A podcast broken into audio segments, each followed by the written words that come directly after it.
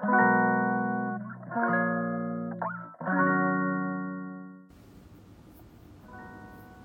んばんは天宮アンナです。2024年2月3日今日は節分です。昼間ねスーパーに行きましたらなんか今日混んでるなと思って魚がたくさんあるスーパーなんですけどはっと思ってそうか節分 もしや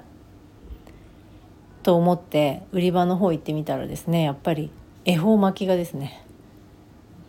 ブワーって並んでました。恵方巻きね何年か前から人気ですよね登場してますね。そう節分ということで今日はサクッと浄化3日目3つ目の浄化技浄化法をお伝えします。なんとですね今日はねゲストがいるんですよ。声聞こえるかな？ちょっと。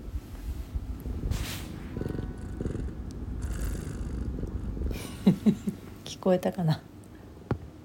うちの猫です。つみれと言います。女の子です。その子が膝にいるということです。あのいつもね猫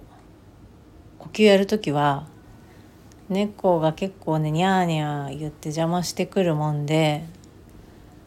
あのー、来ないようにねしてるんですけれどもやっぱちょっと集中がねできないんで今日はちょっと寒いからあのストーブに貼り付け貼り付き気味でややろうかなと思ったら、うん、膝にね乗っかってきてですね。気まぐれなんですよこの人。なので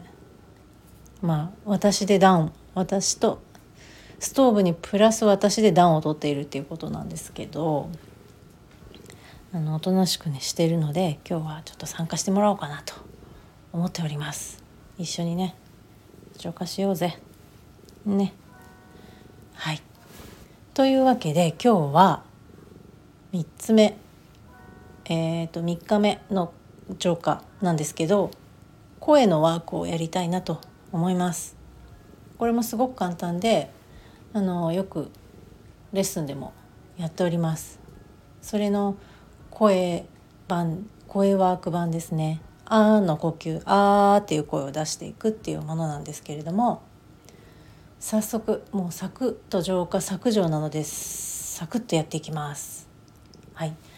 じゃあ私は今、えーと、床にねあのあぐらをかいて座っているのでそのやり方でお伝えしますね。心地よくこう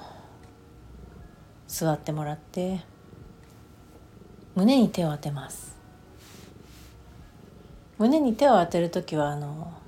ふわっと置いてください。これで声を出していきます。ではいきます。あ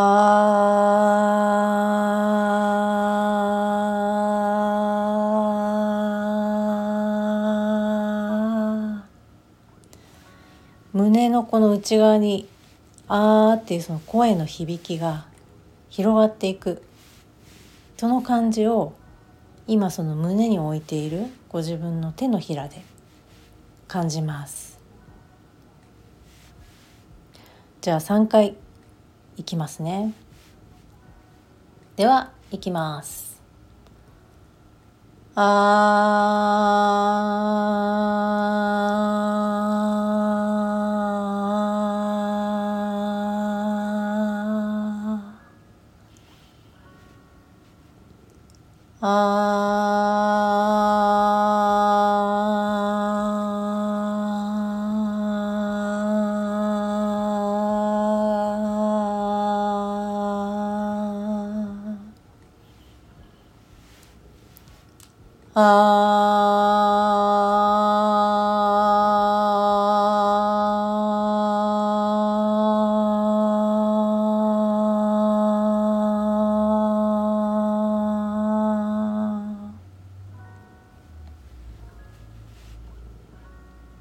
自然な呼吸に戻します。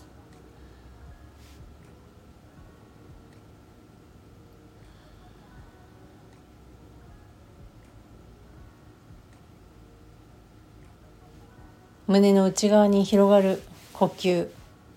胸がこう自然に膨らんでまた縮んでその膨らんだり縮んだりするのがスムーズかどうか。最初と比べて胸のこの膨らみがスムーズになっているかどうか。よく観察してみます。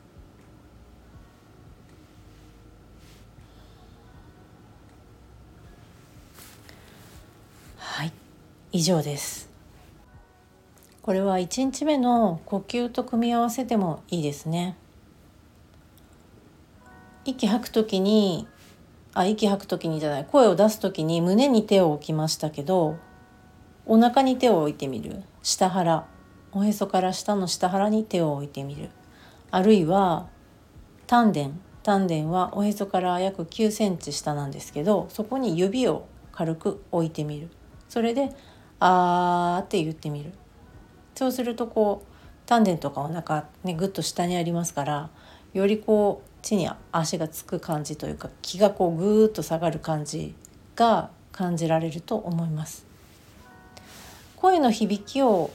こう内側にこう響かせるっていうのをダイレクトに感じられるのはやっぱり胸に手を置くですね。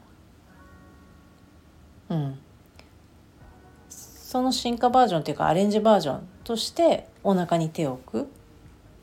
えーと、それから丹田に指を置くもいいですね。この「あ」っていう時に口からこう息が吐かれてるんで鼻から息を吐くっていうその1日いや1日じゃない1日目の呼吸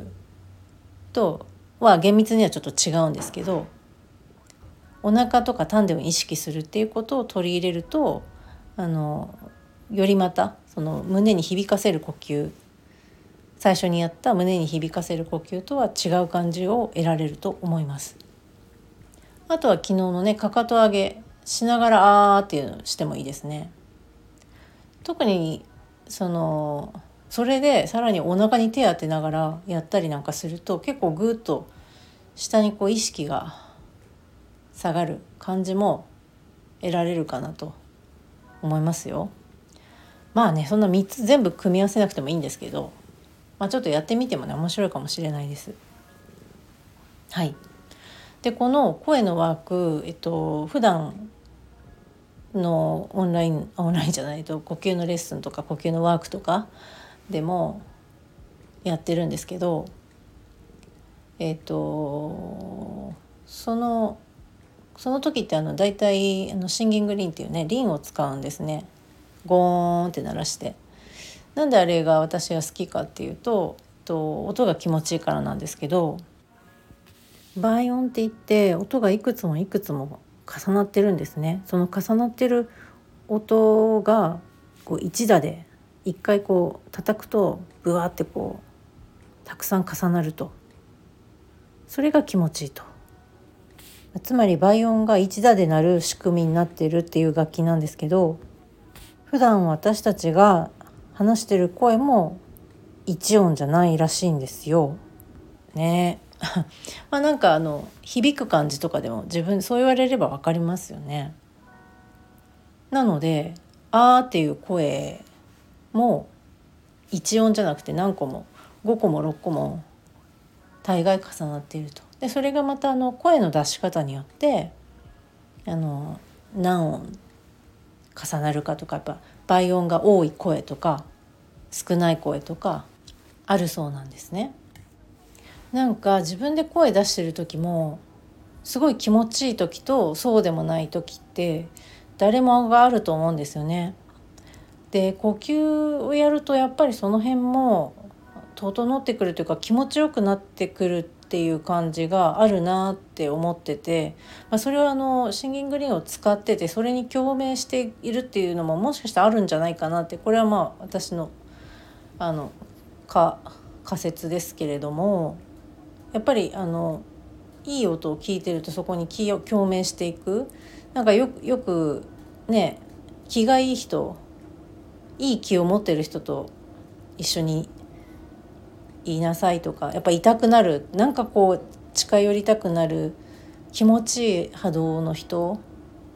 波動でもオーラでもあの何でもいいんですけどとにかくなんかこの人といると顔がニコニコ笑っちゃうなみたいな。そう私で言えばやっぱり呼吸のティーチャーの加藤敏郎先生はまさにそういう人の一人なんですけどでもね友人とかでもいますよね。なんかこの人といるとこうなんていうの気がワクワクしちゃうなみたいな。そういうのに従っていたらいいなって思うんですけれどもそう声ってそういうもんだよって思って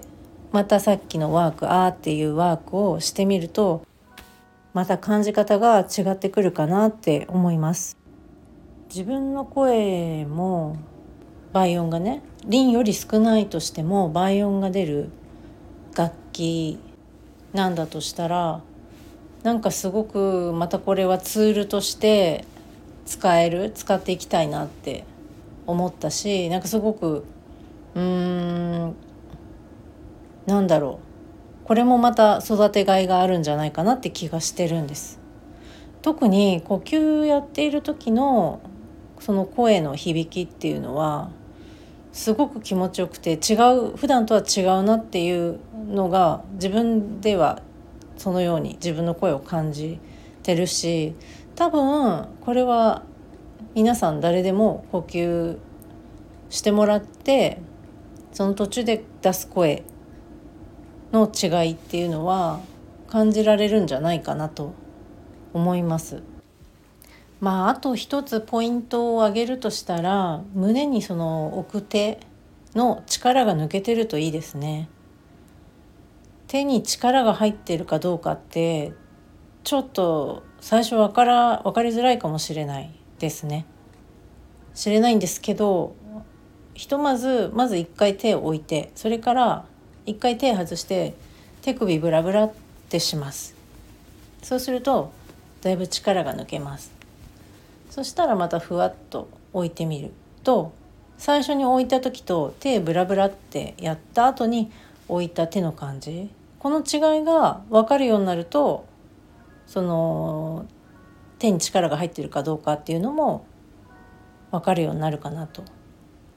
まあだからあのブラブラしてから胸に置いたらいいですけどやっぱこの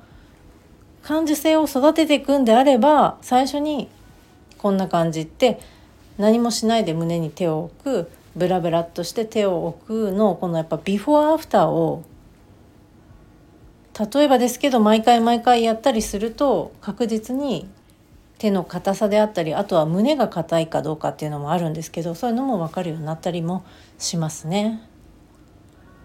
まあこれはちょっと本当に繊細なことになってくるので興味ある方だけがあのやってもらったらいいかなって思います。はい。という感じで3日目は声のワークをお届けしました。うちの猫さんも膝の上でおとなしくしておりました。ありがとうつみれ。あの穏やかな気が届くといいなと思います。この人の気も今日はね入ってると思います。はい。というわけで明日は立春ですね立春もなんかねあの配信をねお届けしたいなと思っておりますではまた。